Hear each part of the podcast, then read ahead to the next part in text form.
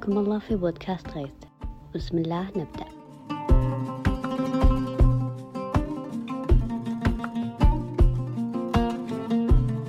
الأم هي رحمة مهداة ونعمة من الله. هي الوطن الأول لنا وهي الثبات والركيزة في العائلة. والأب هو لطف الله فينا. هو البطل الأول في حياتنا وهو المأمن والسند في العائلة. ولأجل الأبناء فكل أم وأب يربي ويضحي ويعطي ويسعى ويتعب ولا يتوقف عن هذا العطاء. لكن كلنا إنسان والإنسان عبارة عن طاقة وكتلة مشاعر. فنحن طاقات ولنا طاقات. أحيانا إفراطك في الاهتمام بأبنائك وإهمال واجبك تجاه نفسك هو ظلم لك. فإن لنفسك عليك حق. هذه الحلقة ليس الهدف منها التربيت على كتفك فقط. وإنما إشعال منارة طريقك لاستيعاب وضعك قبل فوات الأوان. كل شيء في عالمك هو تجربة فردية خاصة بك ولا أحد أعلم بتجربتك وتعبك وتضحيتك وألمك وثقل مسؤوليتك أكثر منك. تمر كل يوم بعدة تجارب منها داخلية مع نفسك ومنها خارجية مع آخرين. وبشكل مستمر أنت تتعرض لمواقف وتواجه أمور لا يعرف عنها إلا أنت. تمر بمحاولات وصراعات منها ما نجح ومنها ما فشل. تمر بمشاعر تعزز من صمود جدار استقرارك ومشاعر تهدم ذلك الجدار. وضغوطات الحياة مجملا تهيج في داخلنا طاقة ومشاعر تحتاج إلى تفريغ لأنها بتتراكم في داخلنا وتخزن في وعينا حتى تصل بنا إلى مرحلة الانفجار بسبب التحمل والضغط النفسي. وكثرة التراكمات تجعلك تتحول تدريجيا من شخص متفائل ومحب للحياة إلى شخص باهت ومنطفئ ومنجرف وراء دوامة القلق والتشتت.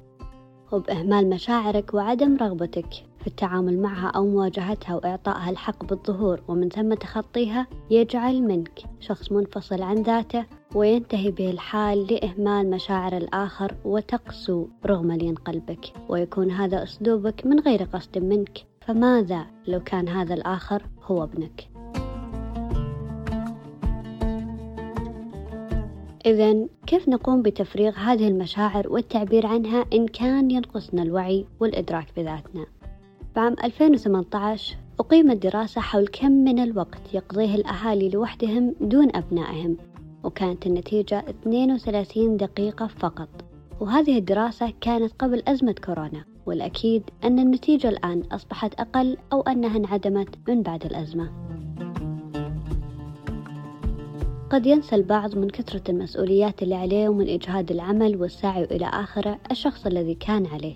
ينسى أن يعتني بنفسه ينسى ما يحبه والأشياء التي كانت تمنحه الشعور بالسعادة أو الارتياح. والأشياء التي تجدد الحياة في داخله حتى وإن كانت أشياء بسيطة وينسى أن يخلق وقتا لنفسه.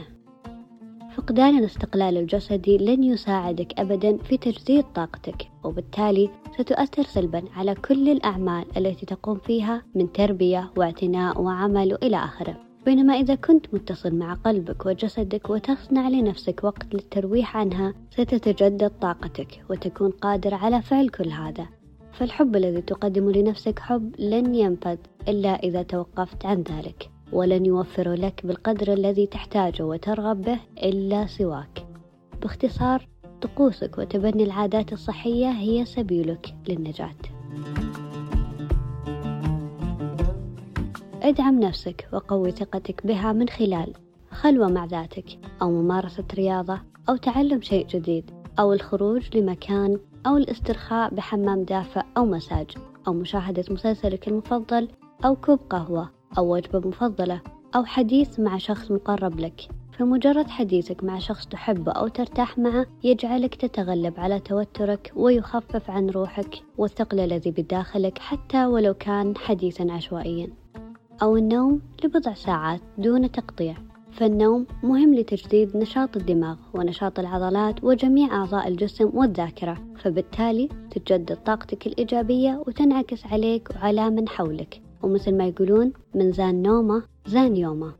والخيارات رحبة ومتعددة وواسعة المدى. المهم هو أن تصنع طقوسك الخاصة. كن متسامح مع ذاتك ومع مشاعرك ورغباتك. فتعاستك وسعادتك هي مسؤوليتك أنت. ونقطة انطلاقتها تبدأ من عندك أنت. ونحن نختار لأننا نملك القرار والخيار ونختار لأن من فطرتنا اختيار الرغبة في إحياء حياتنا. قد يجد الإنسان صعوبة في إدراك ذاته لكن هذا الوعي يقودنا للنضج عاطفيا وفكريا ويساعدنا على ضبط أنفسنا بتعاملنا مع مشاعرنا بانسجام. فإذا كبحناها نكون بذلك شوهناها وأعقنا وصولها لخاتمتها الطبيعية وهي مساعدتنا على العيش والتمتع بصحة أفضل وأكثر قدرة على العطاء واختيار سلامنا الداخلي. السؤال الآن لماذا من المهم أن تدرك ذاتك وتخلق وقت لنفسك لفعل ما تحب أو الارتياح وتجديد طاقتك؟ لأن طاقتك وشعورك الذي تشعره بداخلك ينعكس على ابنك. والأبناء يحتاجون للآباء الواثقين والمحبين لأنفسهم. ستكونين أفضل أم إذا كنت أفضل شخص لنفسك وستكون أفضل أب إذا كنت أفضل شخص لنفسك لأن عنايتك بنفسك هي عنايتك بعائلتك. فإن أكرمت على نفسك وأحسنت لها ستكرمك وتكرم عليهم وتحسن لك وتحسن عليهم. دمتم بخير ونلقاكم إن شاء الله في الحلقة القادمة.